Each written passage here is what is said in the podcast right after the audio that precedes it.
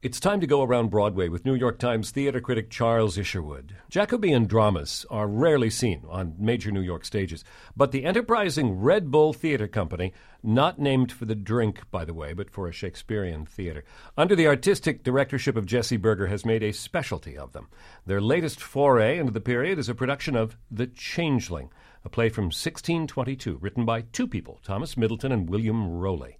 Jacobean dramas, Charles, the things that gained popularity in England just after Shakespeare's time, are generally noted for sensational stories, lust, violence, revenge. Does The Changeling satisfy on these fronts, or should I just go see The Hateful Eight if I want that? well, yes, lust, check.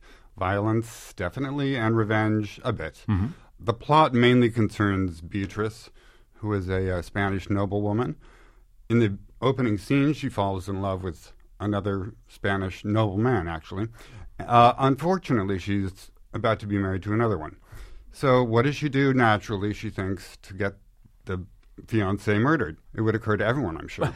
um, unfortunately, she, the lesson of the play is choose your hitman well, because she decides to enlist her father's servant, De Flores, whom she finds repugnant.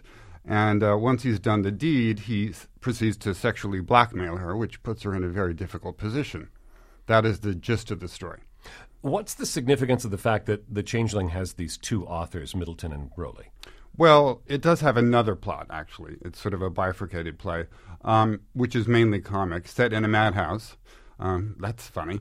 Um, which is also about uh, it, it's about a doctor who's obsessed with the idea that his wife is going to be sleeping with other men, some of the madmen and fools in his charge. And uh, it turns out he's right because they are all after her. Uh, it was Rowley who wrote all the comic scenes, or so they believe. The director, Jesse Berger, has an affinity for plays of this period. Does it come through in this particular production? Yeah, he's done about half a dozen of them. Hmm. And, um, you know, what's important is not letting the lurid details sort of overwhelm the emotional underpinnings, which can be quite affecting if they're well presented. And uh, he's really, he does a good job of navigating that sort of delicate course actors are more used to the comparatively decorous Elizabethan dramas of Shakespeare. Uh, Middleton and Rowley's language differs somehow, and how does the company fare in, in a more lurid territory of this type of play?